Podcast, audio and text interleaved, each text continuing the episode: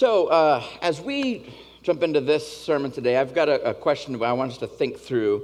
Uh, what is more important, breathing in or breathing out? What do you guys think? breathing in, but then if you don't breathe out, it's, it's kind of a weird question, right? Like, they're both, they seem like very much equally as important. You can't really have one without the other. If you breathe in, but then don't breathe out, that's a problem. But you can't breathe out if you don't breathe in. So they really go hand in hand. You could say, though, that you can't breathe out unless you first breathe in. So that has to at least be a starting point. So breathing in is definitely a necessity and a starting point. But to continue with life, you have to breathe out. You can't just breathe in, you also have to breathe out. So both have to happen. And that's the relationship between taking in God's word and then speaking back to Him in prayer. We have to both take in from God, but we also have to give back. We also have to speak to Him. He speaks to us, we speak to Him. We have to have the breathing in as our starting point. We have to receive from the Lord. We have to know about Him. We have to know who He is. We have to know His promises. We can't really speak to Him very clearly unless we know, first of all, what He is speaking to us. And that's how any relationship looks, really. I mean, it's like kind of this breathing in, breathing out thing. You want every relationship to be back and forth, it can't be just a one way street. Any relationship that's a one way street where one person puts in the love and commitment and communication, the other person just is sort of shut down, that relationship is going to break down at some point. That relationship can't grow any deeper. So, what is prayer?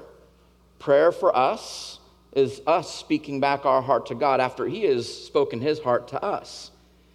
Oftentimes, though, we can get in this one way conversation where maybe we're hearing from God, we're, we're going to church, we're reading the Bible, but our prayer lives really, they just, they suffer. They, they suffer. It's kind of like when you send someone like a really long sentimental text message and you're like, man, I just love you so much, you're so cool, you're so, you help me. And then the response is, K. You're like, ah, that's not what I was looking for, but okay. Like, that doesn't really work well. Uh, so when we just put in everything and nothing comes back, that, that relationship is going to start to fizzle. Something just isn't going to click in, in just the heart, uh, that knitting of hearts uh, together. So prayer is our response to God. And I think a lot of times our response here's this big text message that He sent us, and that's what this is, right? This is a very long text message. And then oftentimes our response is, okay, cool story, bro.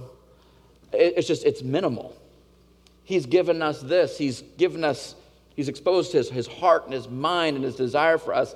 And then our response is oftentimes very minimal. So prayer is our response to God. And, and really, all language, when you think about all language, all language is responding language.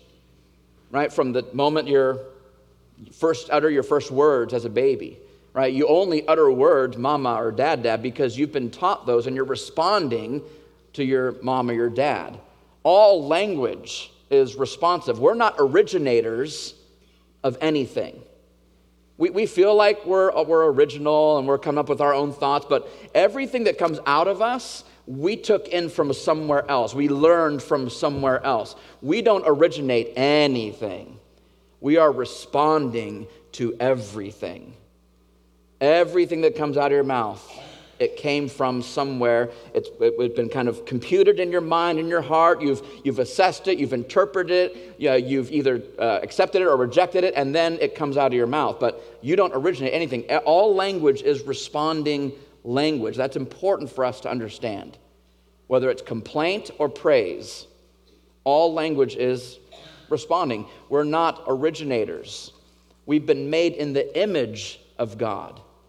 He's the creator. He created us. He created language and speech. So we're just responding. Now, we're made in the image of a creator, so we do create, but we only create out of response. Right? So that's so our, our creation, everything we create is out of response to something. And prayer is our response to his lengthy, sentimental, loving text message that he's given us. Prayer is how we speak with Him. He shares His heart, we share our heart right back to Him. Prayer is how we get on the same page with the Lord. And, and, think about it again with any relationship. If you want to get on the same page with someone, be connected at the heart, you have to converse. You have to talk. You have to share your heart. They have to share their heart. That's how you sync up with someone and get that heart connection, whether it's your spouse or your kids or friends. Even if it's your, your boss, you're trying to get on the same page with your boss, you have to communicate.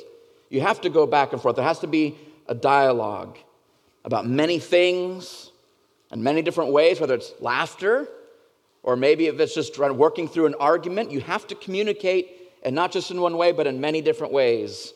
And most importantly, you have to communicate in the same language. Right? If you're speaking two different languages, there's the language barrier right? We have to be speaking the same language. And God's word, this is his language right here. This is how he has spoken to us. His heart, his promises, his mind. This is his language. And prayer is a pivotal way that God gives us so that we can get our will to become aligned with his will, to get on the same page as him, to have his desires, have his heart, have, have his character have the things of God become our things. It's how we have communion with God, just like it's how you have communion with your friends and family. It's through conversation, heartfelt conversation, fellowship. It's how we express our love for God. It's how we express our confusion with God.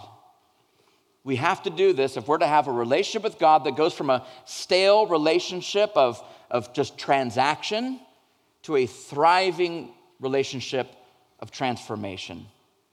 If you want to have a transforming relationship with Jesus Christ, you have to learn how to pray more deeply.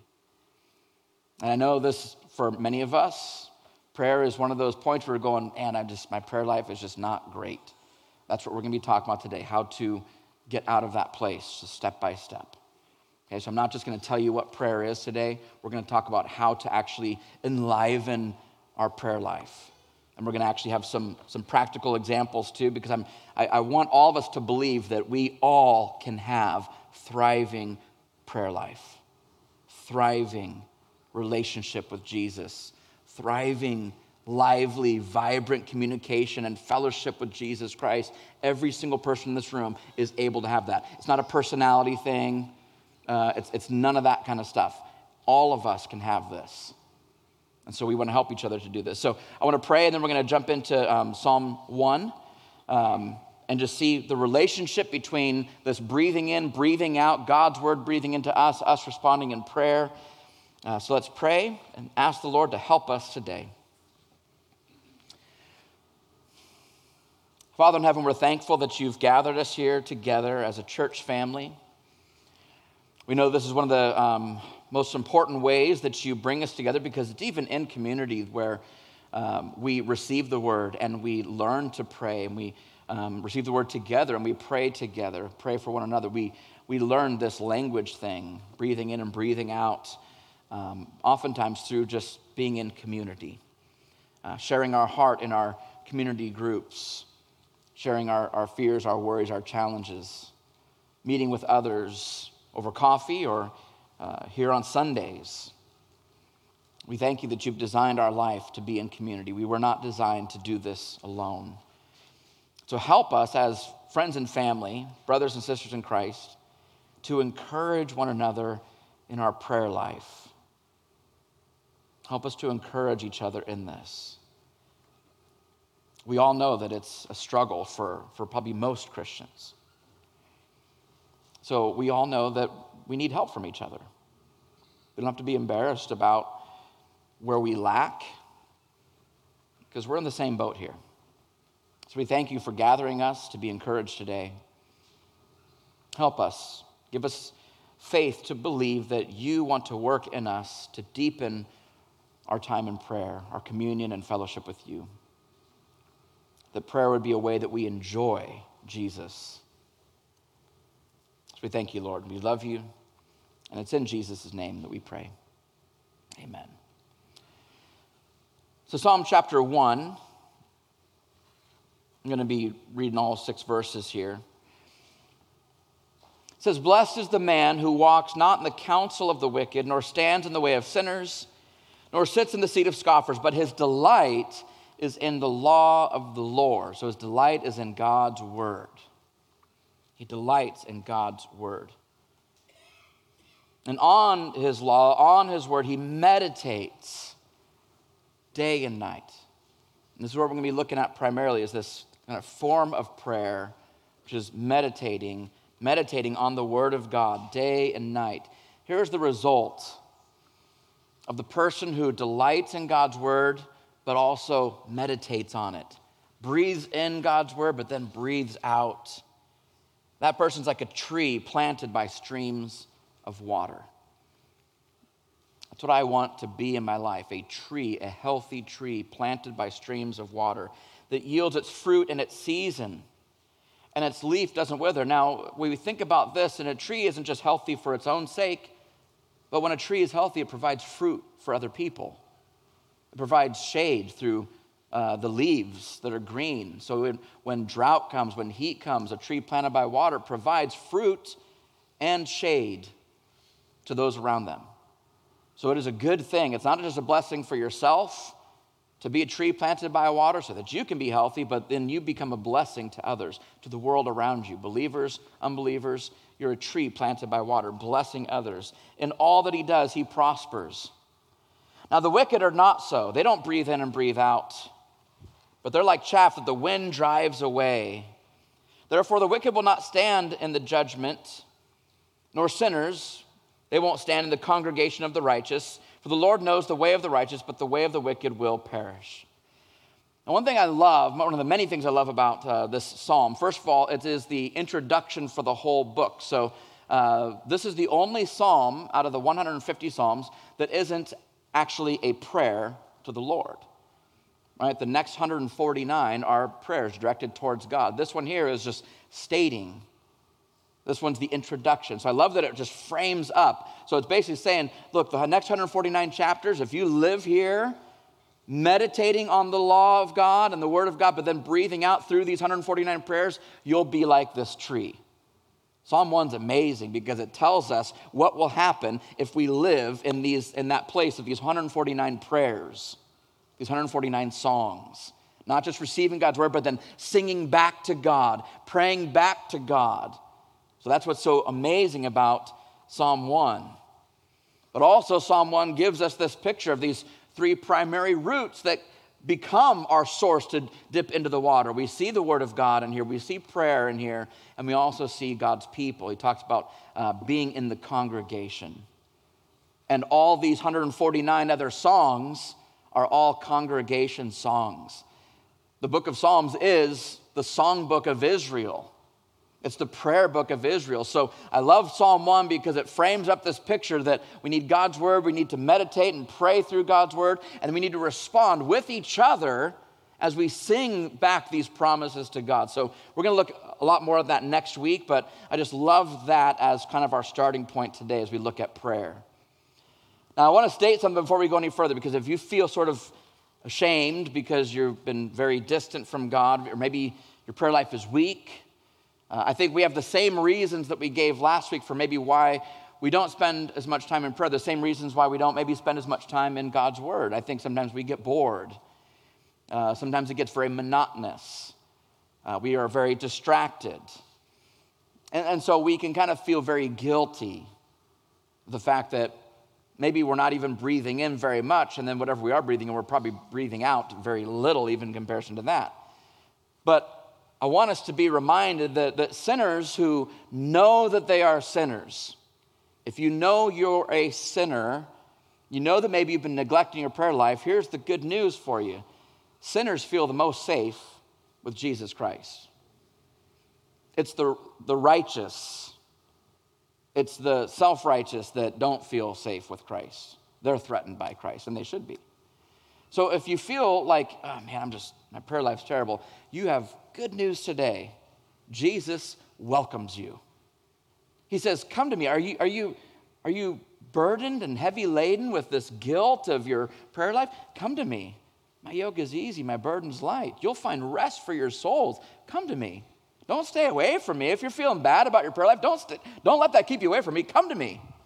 This is the good news that we have. He came to take away that, that burden of guilt and shame. That is what he came to do. He came for the sick, not for the healthy. So if you feel like your prayer life is not great, come to Jesus today. If you're feeling a little ashamed or weak today, embarrassed that your prayer life isn't good, welcome to Life Mission Church.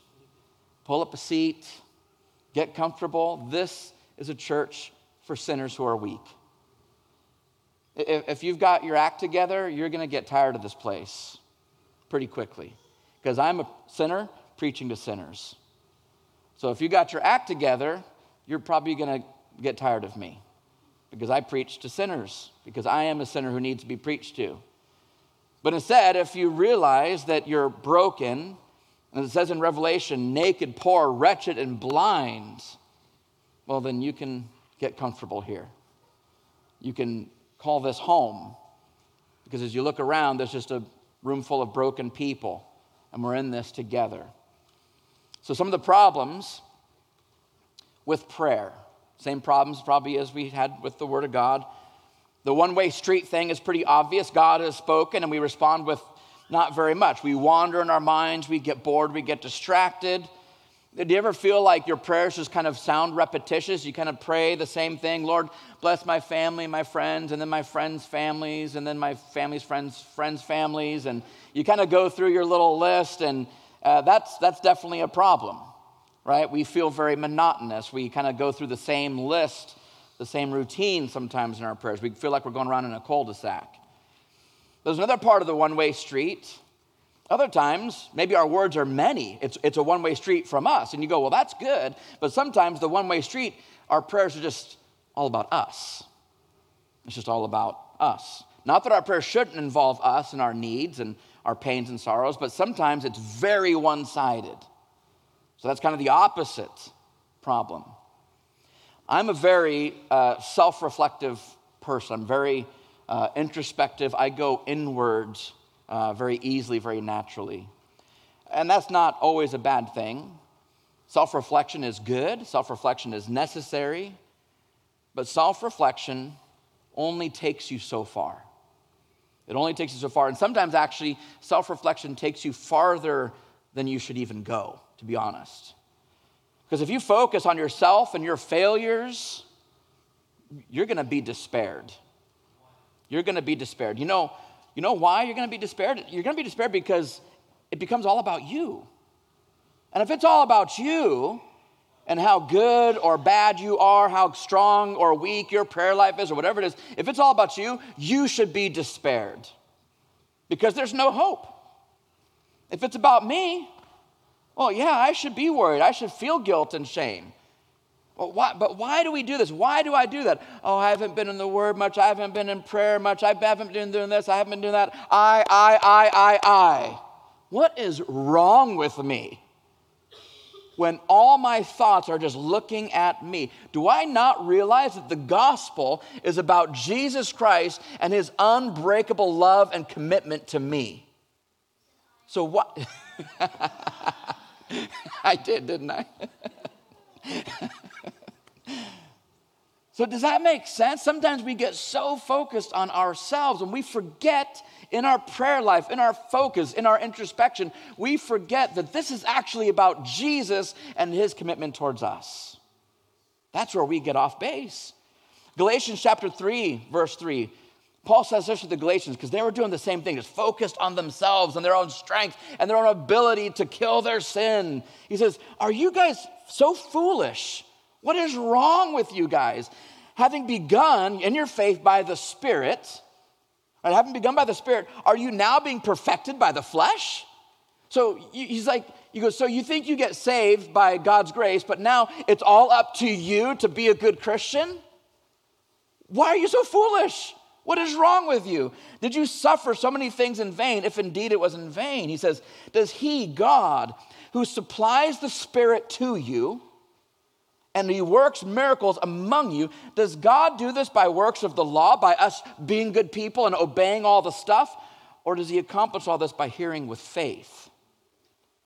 Just as Abraham believed God and it was counted to him as righteousness. What Paul's saying here is that if my faith in salvation was started by the Spirit, he's going to finish it by the Spirit. He doesn't start it with the, with the Spirit and then say, All right, I did my part. Now you got to meet me halfway. And if you do good enough, you have a strong enough prayer life and the word enough, then I'll accept you. But you got to do it all. That's not what it is. He says, if, if, this was, if this began in the spirit, it's not going to be perfected and finished by your flesh and by your works and by you obeying the law. That's not how this thing works. What God started, God will finish. So we finish by faith. I mean, we realize that we call this the good news, right? Not the meh news. Not the wow, that sounds like a lot of hard work news. That's not what we call it the good news. If this was up to you, if this was up to me, me obeying the law and being this great prayer warrior and all these things, then it would, it would be called the bad news. That would be bad, bad news if it was up to me to complete my salvation and my sanctification all alone by just mustering up faith and strength and all that stuff. No, our value, our worth, our confidence, and our faith my identity, my hope for myself, my hope for my future must come from my union with Jesus Christ. That has to be the, the, the, fountain that I get my strength and all of my hope, all of my identity from. It has to come from there, from knowing the power of His unbreakable love, the depth, the width, the height, and the breadth of His love, like we looked at last week. We want to know the depth and height of the love of Jesus towards us. That's how we're changed, that's how we're transformed. It's not about what we can do for Him or what we haven't been doing for Him, not working hard to keep Him for us and with us. Our value and confidence and our, the lightness and the freedom that we desire, it comes from knowing that we're already in Him. And we want to aim to live in Him, not in us. So this is, takes us back to the verse we've looked at the last few weeks, Colossians 2, uh, verse, uh, chapter 2, verse 6, verse 7. Paul's desire for us to be rooted and built up in him and established in the faith, just as we were taught, abounding in thanksgiving. We ought to desire to know the width, the depth, the breadth, and the height of the love of Jesus Christ. Now, what I'm not saying is to, to not be introspective and not acknowledge your shortcomings and sin. We shouldn't ignore these things. As a matter of fact, what we should be doing is actually freely boasting in our weaknesses, owning them, freely admitting them, being bold in our confession of sin, not ashamed of the sin that we deal with. Because the more you see your weaknesses, the more you're going to be amazed at the depth and the height and breadth and width of the love of Jesus Christ. The more freely you admit your sin, the more freely you acknowledge your sin, the more amazing Jesus becomes to you. So we need to see our sinfulness, we need to admit it, we need to be introspective, but we would do well not to dwell on it so much and obsess over it and let it dictate our view of ourselves. It's this incredible quote that's in your notes here. Robert M'Cheyne, who did a reading plan that a lot of you have probably done at least at some point, he says, For every one look at yourself, take 10 looks at Christ. I don't know if there's any better advice out there that I could ever, ever, ever give you. For every introspective look you take at yourself, which is good, don't, don't keep, don't live there. Do not live there. For everyone you look at yourself and your shortcomings, your weaknesses, your sin, take 10 looks at Jesus. Don't, I do the opposite. So often I do the opposite. I take 10 looks at Joby, but I know God loves me still. And then so I just, I live here. We can't do that. Uh, John Newton, who wrote Amazing Grace, you guys heard that song before? It's a good one. John Newton says, he says kind of the, the opposite way here, um, same thing, but opposite way. He goes, one look at Christ will do more good will do you more good than poring over your own wounds for a month. One look at Jesus will do you more good than just being introspective for a month straight. Our eyes need to be fixed on Christ. We need to stop looking in, not completely, but stop looking in and start looking out to Christ. Look to Christ. Be with Christ. That is what prayer is for. But this kind of prayer has to be accompanied by the word. Because if we just look out to Jesus and we don't know his character, we don't know that he's gentle and lowly, that he's compassionate, that he wants to take our, our, our, burden upon him, and we just think that he's just this you know, raging guy in the sky who's ready to zap us. So we have to know who we're dealing with if we're going to really go to him. Otherwise, we're going to have our, our, our view of God shaped by our own guilt, our own shame, our own condemnation. We don't want that. We want our view of God to be shaped by his word, not by our thoughts or feelings.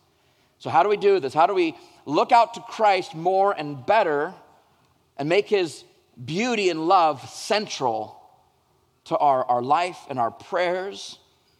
The first thing, as I mentioned, we have to make the Word of God our, our central meal, like breakfast. Like I talked about last week, not just the crumbs, not a quick Pop Tart. All right, we, we, we don't want to just have God's Word when we're feeling hungry we have to know that we need to put God's word in us. So I want to walk through just some, some practicals here. Uh, I think these are, these are in your notes.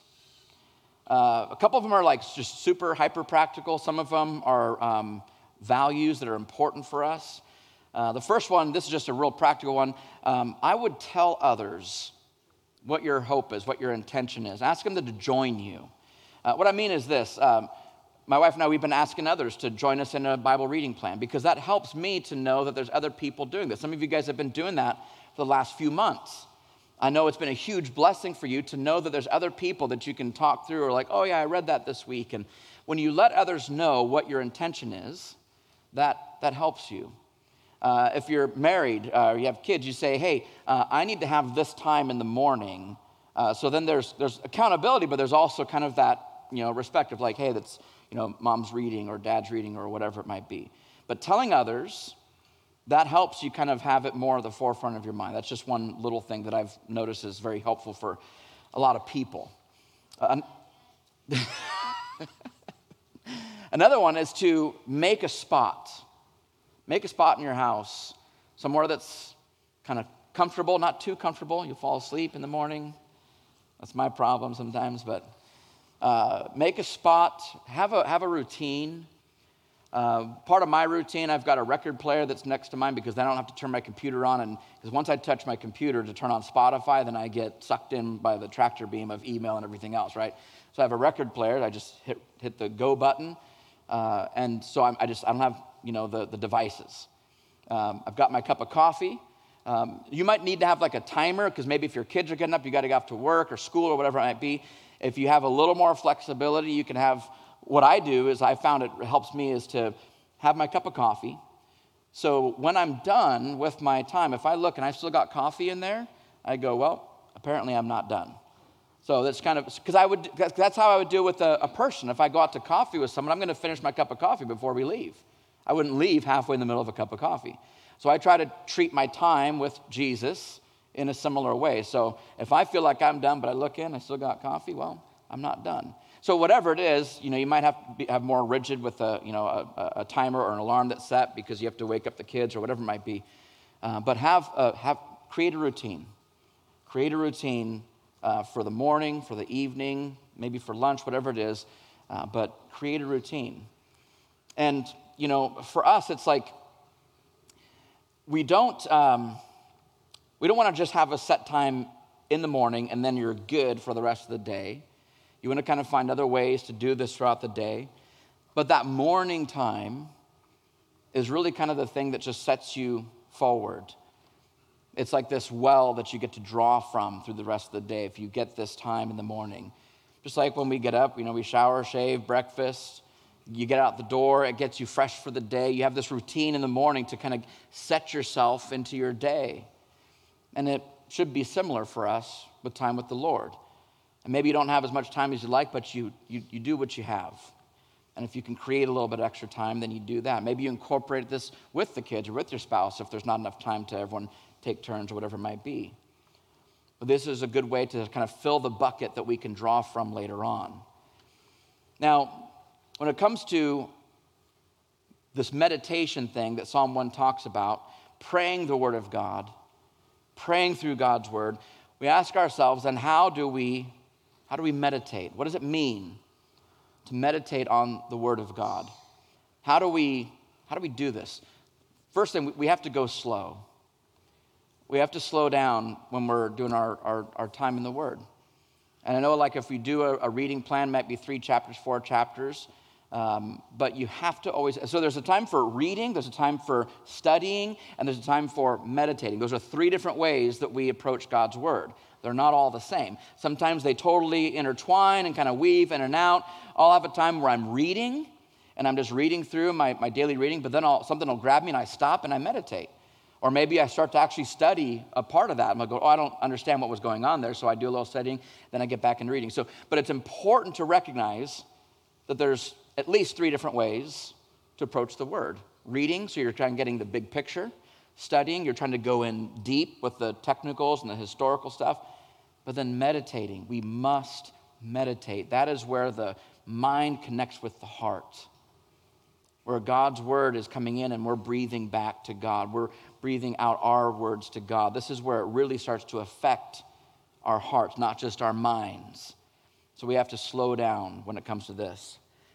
It's also been really important for me to have just a time where I'm just silent, just to kind of rest myself and unwind myself, kind of force myself to sit in silence and not be hurried, not just jump right into something, right? I just I need to sort of relax a little bit. But this kind of meditation is not I'm, that's not meditation, that's just silence because we're not talking about the kind of meditation uh, of like the, the Eastern religions or the New Age kind of stuff where we just empty our minds and all that kind of stuff. That's not what I'm talking about at all. Christian meditation is the exact opposite. Christian meditation is about filling our minds with the word and promises of God.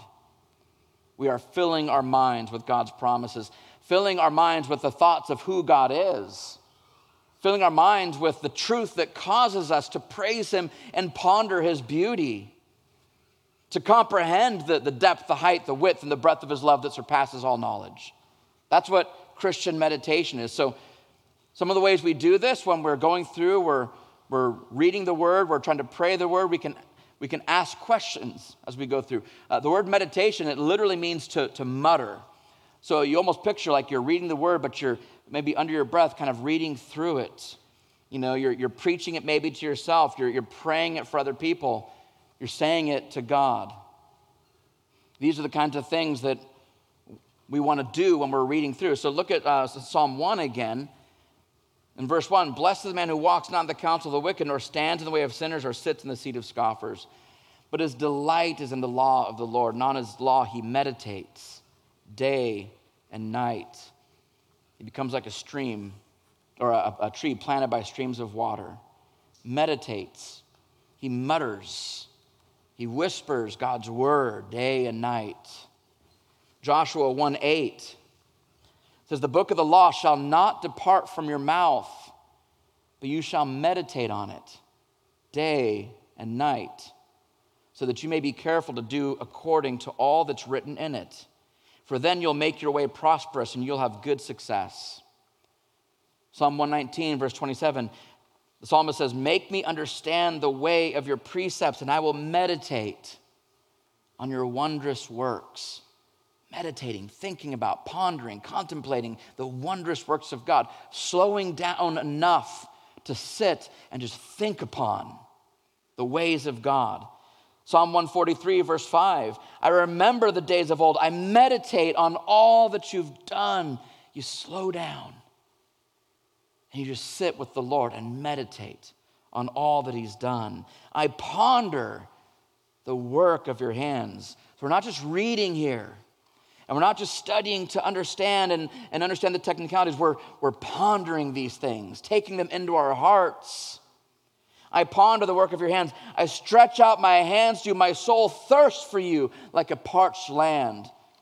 And even there, we see this word Selah, which is kind of this moment of pause and just sitting, thinking upon. And that's the kind of thing that I, I often do in my time of just prayer and reading through the word and meditating is just kind of this Selah, just sitting and just being with the Lord.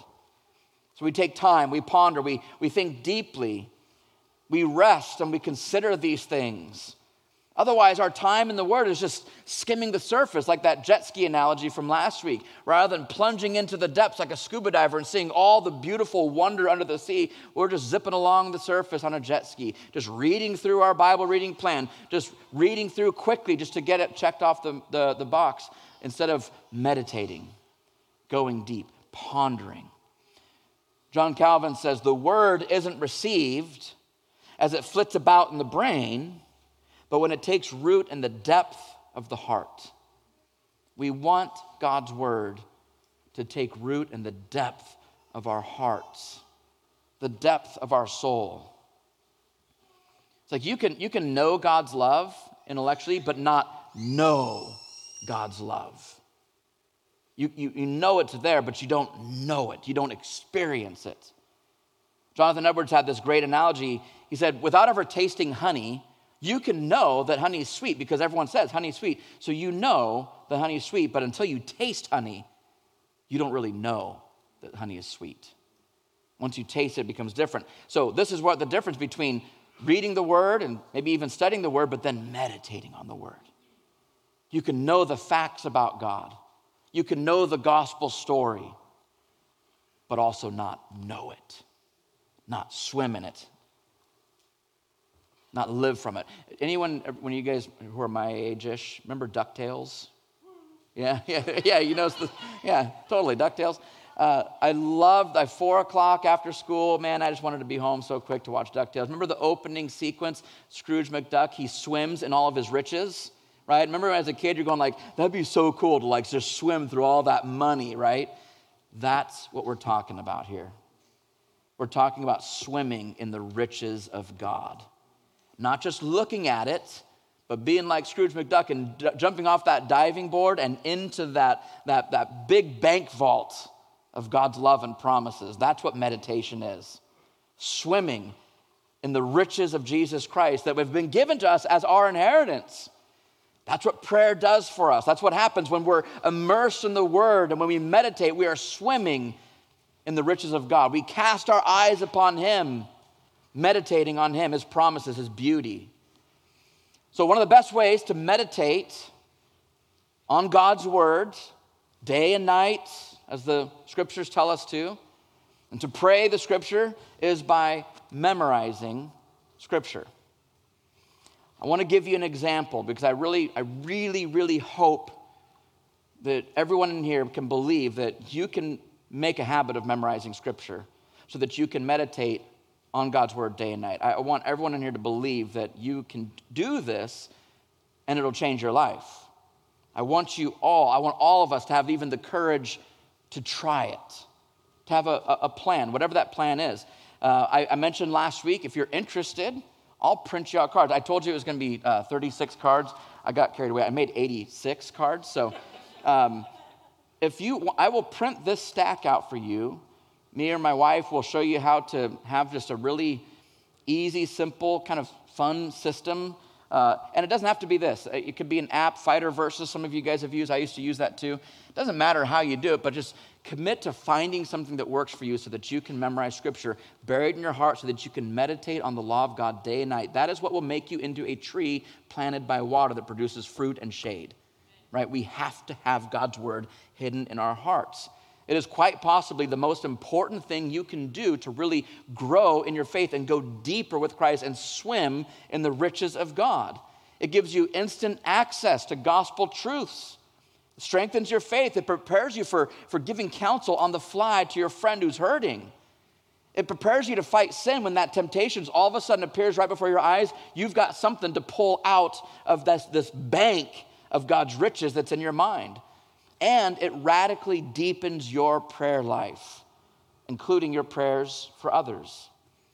So you have your scriptures to memorize, however it is that you're going to do that. What I'm going to do is I'm going to show you actually uh, some that I was working on uh, a week or two ago. And I want to show you how the Lord even used this in a couple different ways. So last week, many of us, we were praying for the Nixes. And I was praying Revelation chapter 4, verse 11. So I think, do we have that, do we have that one up there? I'm not sure if I gave you that one to put up there. Um, Revelation 4, 11, okay? Uh, I'd been memorizing this throughout the week. And so I thought to myself, I'm going to I'm to pray this. So, um, so as I'm, I'm looking at my card and I'm praying for the Nixes, I just start by saying, God, you are worthy. You're our Lord, you're our God. I'm just praying, Lord, that you would be glorified and honored and that you would show your power to Matt and Sharia and to Caleb because you created Caleb. You created Matt and Sharia. And by your will, Caleb has existed. You brought him to life. You gave him life, and there's a purpose for him. You know every hair on his head. You know everything about him. You created him in his mother's womb. And you've created him, you've created Matt and Sharia for good works that you prepared for them ahead of time. Now, as I looked at that verse, you probably heard a little bit of Psalm 139 that just you know came to mind as I was praying. Ephesians 2:10. You know, when I saw the word created, I thought created in Christ Jesus for good works. And so as I'm praying, I could have just prayed just straight from my own heart, my own mind, but sometimes those prayers are going to sound a little redundant. Lord, just, you know, would you heal him, fix him, you know, uh, give, give him peace? And those are, that's, that's great. And I prayed that as well. But what happens when we start praying scripture, one, I'm memorizing that in a whole new way. I'm meditating on a whole new way. I'm praying things that I probably wouldn't normally pray for out of Joby's old brain. I'm praying God's word. I'm praying God's language and I'm connecting His Word to other promises of God. And so now when I'm praying, I'm even focusing more. I'm not trailing off and, and going, oh, you know what, I should just text Matt right now, just encourage him, right? Because I'm actually looking at Scripture, I'm praying Scripture, I'm staying focused in my time with the Lord and not getting distracted in the middle of it. So this even keeps me on track and focused. Now, later in the week, I had a counseling appointment and before this appointment, for about 45 minutes beforehand, I was praying. And sometimes, maybe which if you're going into a conversation, whatever it might be, you get a little overwhelmed. this is even with the, the Nix's case, you know, with the situation was so, uh, so hard to comprehend. I, I, needed, I needed help to pray because I was overwhelmed, picturing my own boys in that situation. And and so, with this counseling thing that was coming up, uh, I was just a little overwhelmed, going, I don't know how to pray for this, Lord, help me. I don't want to just pray the same old thing, go around the cul de sac. So, I went and I was just in my office and I just grabbed my, my cards, the ones I was working on. I grabbed five. I want to show you a, a couple of them to show you kind of what it, but I need a, I need a volunteer to just give me your name because I don't want to use the names of the people that I was, you know. So, so who wants to have a fake prayer done by me? John, all right. Or is that, is that Storm? Okay, Storm. Um, so we're going to say that Storm is needing help forgiving someone in her life. Maybe, a, um, maybe it's her, her boss, something like that. Okay, so, uh, so the first one was Mark 10 45. Uh, and and I, I pull this out and I look at that and I go, what does this have to do with Storm's life? Like, that's, there's nothing really there.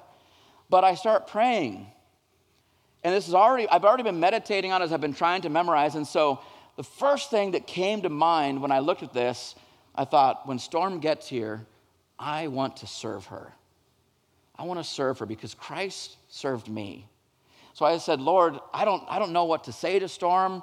This is a big, confusing ordeal with her work situation, but I want to serve her. Whatever that looks like tonight, I want to serve Storm and I want to help her to, uh, to, to see herself even as a servant to her boss because that's what you did, Jesus. You came, you served us as sinners. And I know Storm feels like she's been sinned against by her boss, but change her heart so that she would also see herself as a servant to those around her. Right? And so I would have never thought to, to pray something like that. But now I'm praying even the heart of Jesus because these are his words. Right? The other one, so then I, I pray through that for a few minutes. Then I pulled out 1 Corinthians 15, verse 3 and 4. It was my other one that I was memorizing. And again, I go, I don't know how this would connect with storm. But I, I looked at it and I just thought about it and I said, Lord, the f- most important thing I can give to Storm tonight is the gospel. That is the, of first importance. She needs that more than reconciliation between her and her boss. She needs the gospel to shape her own heart, her hurts, her wounds. So, God, would you help me to deliver to Storm the first most important thing, the same thing that I was given, that Christ died for her. Christ died for the sins even of her boss. I want the gospel tonight, Lord. I want to serve her with the gospel. And there's three other verses that I just prayed through. And you know what happened? First of all, my, my prayers were, were lively. I was just pacing in my office. They were vibrant. I was communing with the Lord. It wasn't just Joby kind of, you know, saying words out into the air, but I knew it was this was I was communing with God. I'm using his language. I'm using his words, using his heart, his desires, and praying it for, uh, for the, the folks that I was meeting with that night. So much of, of this was just this communion and fellowship and prayer. I was very much in that place with the Lord. And, and, knowing that I was not there just for myself, but also on behalf of the folks that I was meeting with that evening. And so then I went into this meeting with great faith. Not faith in myself at all, but faith in the God who loves his children so dearly and desires to provide for us. So I went into that time very differently than if I was just sort of flustered and I don't really know what to pray. Then, not only that, but then that very evening, two of the verses out of those five, I don't remember which ones they were, but two of the verses actually made their way into this counseling appointment because they were in my mind fresh, because I was just praying it for them. For that 40 minutes, 45 minutes before, I'm praying these things. So then later, I didn't plan on that, but in that moment, I shared that verse because it was already there. It was something I was praying for. Church, what I'm talking about here, this is what it means to be transformed by the renewing of our mind. The way that we communicate with people and with the Lord changes when our minds are being renewed. And this is how it happens the Word of God taking root in us and changing us. So I'll keep these. So I'll, I'll, I'll go over them in the morning after I do my, my reading. I'll, I'll, I'll go through my uh, memory verses. I'll pray through them. I'll pray for the people in my life. I, I, pray for my family every day. I pray for many of you every day. But I'll pray these memory verses because that helps me to really like pray for different things for all of us. And then I'll keep those cards on my desk. So I don't just put them in my box and put them away. I'll keep them on my desk. If I go to an appointment, I take them with me. If I'm there a little bit early or someone's running late, I look at those rather than look at my phone. All right, and so, so we we're going to look at some other things next week that has to also do with this. Uh, praying through the Psalms, praying the Lord's Prayer. But, uh, but as far as praying Scripture goes, that is just one of the most important things you guys can do is start memorizing Scripture in a certain way that works for you and learning how to pray through it. Pray through God's Word. And we'll look more at that next week with the Psalms and also the Lord's Prayer. But the last little bit of practical advice I would give you is whenever possible, pray out loud even if you're just praying under your breath, muttering. That's what meditation is. Pray out loud. That keeps you focused. That keeps your mind from wandering. And when you're praying scripture, you got a memory card or whatever it is, you, you hear those words out loud and it just it takes root differently. It keeps you focused differently. It feels more relational between you and the Lord when you're praying out loud. So when possible, uh, pray out loud. And that's not a rule, that's not a command in the Bible. I'm just saying that's just kind of my own personal experience and what a lot of folks say. It just keeps you less distracted. Um, and that's one way that can help undo our distractedness that I talked about a couple weeks ago. So don't get overwhelmed uh, with all this. It's a, it's a, lot to sort of bite off and kind of think, okay, I'm going to do this. Um, every day you get to start brand new with new grace. Every single day. So even if you go away from your time, like I'm going to memorize scripture I'm going to pray differently today, if you go away feeling like you totally just blew it and it was a massive failure, I want you just to know this and believe this. You did not waste your time. It was not a waste of time. You might sit down for five minutes and just be so distracted and then walk away go, man, I'm the worst. Don't, don't do that to yourself. If you sat down for five minutes, even if you're distracted, you took the first step in breaking that distraction cycle. You took the first step towards Christ to develop a more vibrant prayer life. Don't give up on it. Don't get discouraged. Trees don't grow overnight. Right? Trees do not grow overnight. That tree planted by water, it didn't spring up overnight. Right? You just take these little baby steps. Learn to plant yourself by the streams. Find ways, little routines, whatever it is that works for you, find ways to do this that, that helps you to plant by the streams of water, like Psalm 1. I was talking to someone about this a week or two ago, and we were saying how, you know, you just have to try different things, right? What works for me isn't going to work for you necessarily. I think all of us, there's some of these things, why I said some of them are just practical, some of them are values. I think all of us should be memorizing scripture somehow. I think all of us should be in the Word every day somehow. I think all of us should be praying. But how you memorize scripture, how often you do it, which scriptures, the method, that's, that's, that's between you and God right? I think you should be doing it, but I don't know how. What I want to do uh, today and the next couple weeks is just provide building materials. Say, hey, here's some different things, here's some different ways. You take the materials that, that work for you and build your trellis. It's going to look different than my trellis, but we got to at least use the same materials prayer, the Word of God, and gospel community.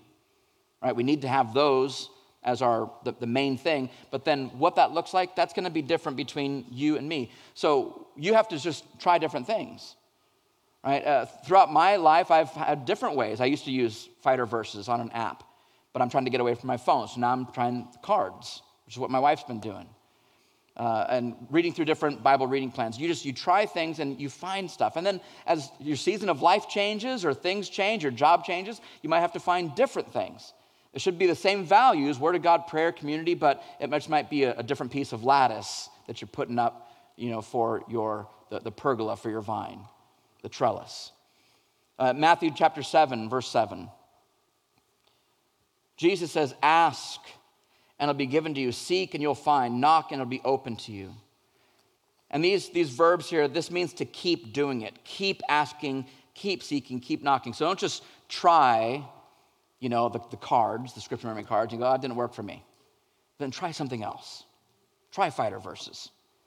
Try doing it audibly, you know, having a recording yourself on your phone, saying it, and then just repeat.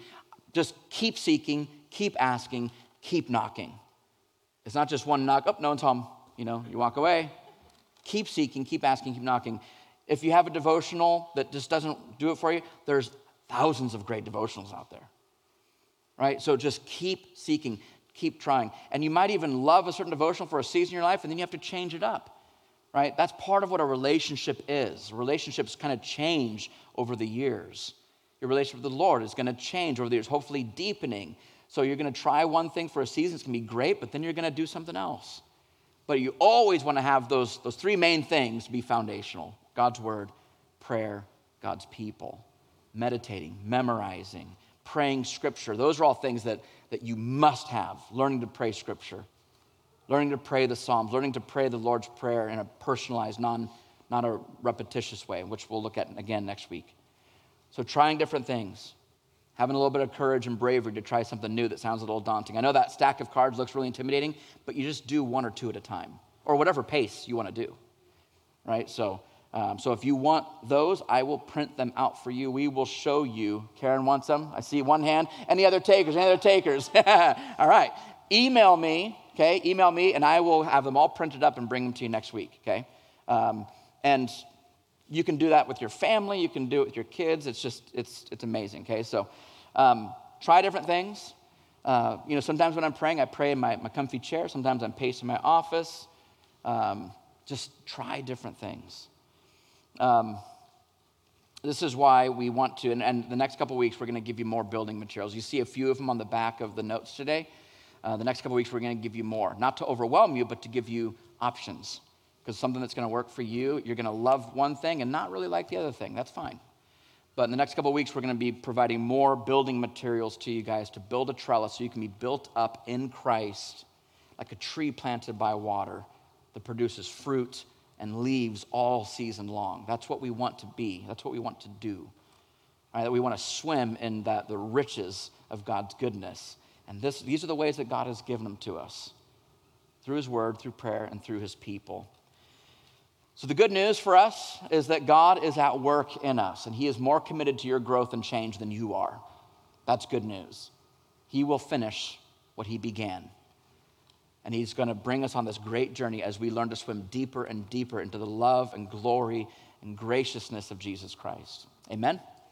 Amen. Let's pray. Lord, we thank you for uh, just letting us be here today, enjoying one of these great gifts of your grace, uh, community. the congregation of your people, brothers and sisters, this family. And um, I know sometimes, Lord, when we look at a lot of practicals, it can get a little uh, overwhelming because we realize, you know, how little maybe we're doing, how much we're failing. Um, but God, I know that you want to encourage us. You say if we are burdened and heavy laden, if we're carrying the, the, the guilt of, of failure, or a poor prayer life, or disinterest in the word, or boredom, distraction, uh, God, I don't want anyone in here to feel condemnation for that. We, we're, we're all, we live in the same world, the same society. We all deal with this stuff. We're here because we're broken people. We're here because we're not fantastic at this. We know it's available to us, but we just we get distracted and we get bored. And we don't want that to be the case. So help us to help each other, to encourage each other. Help us to just get on this journey together, whether it's through memorizing scripture or if it's being uh, just reading the, the same section of the word together or being in a community group together, praying together. Help us to do this together. This is how you've designed it to be. We're not here to flaunt our religiosity or look down on others who don't have a strong prayer life. We're, we're here because we're broken, weak people. But you're a strong God who loves us, and no one will snatch us out of your hands. And you're going to complete the good work that you began in us. We thank you, Lord, for that great truth. So help us, Lord. Help us to have an excitement and an anticipation. And when we fail, because we'll fail at these things, remind us to take just one look at our failure and 10 looks at you. We want you and your love for us to be our motivation, to be our source of strength and power. So we thank you, Lord. We love you. We're thankful for your commitment towards us, your everlasting love, your long suffering, your patience, and your grace. It's in Jesus' name we pray. Amen.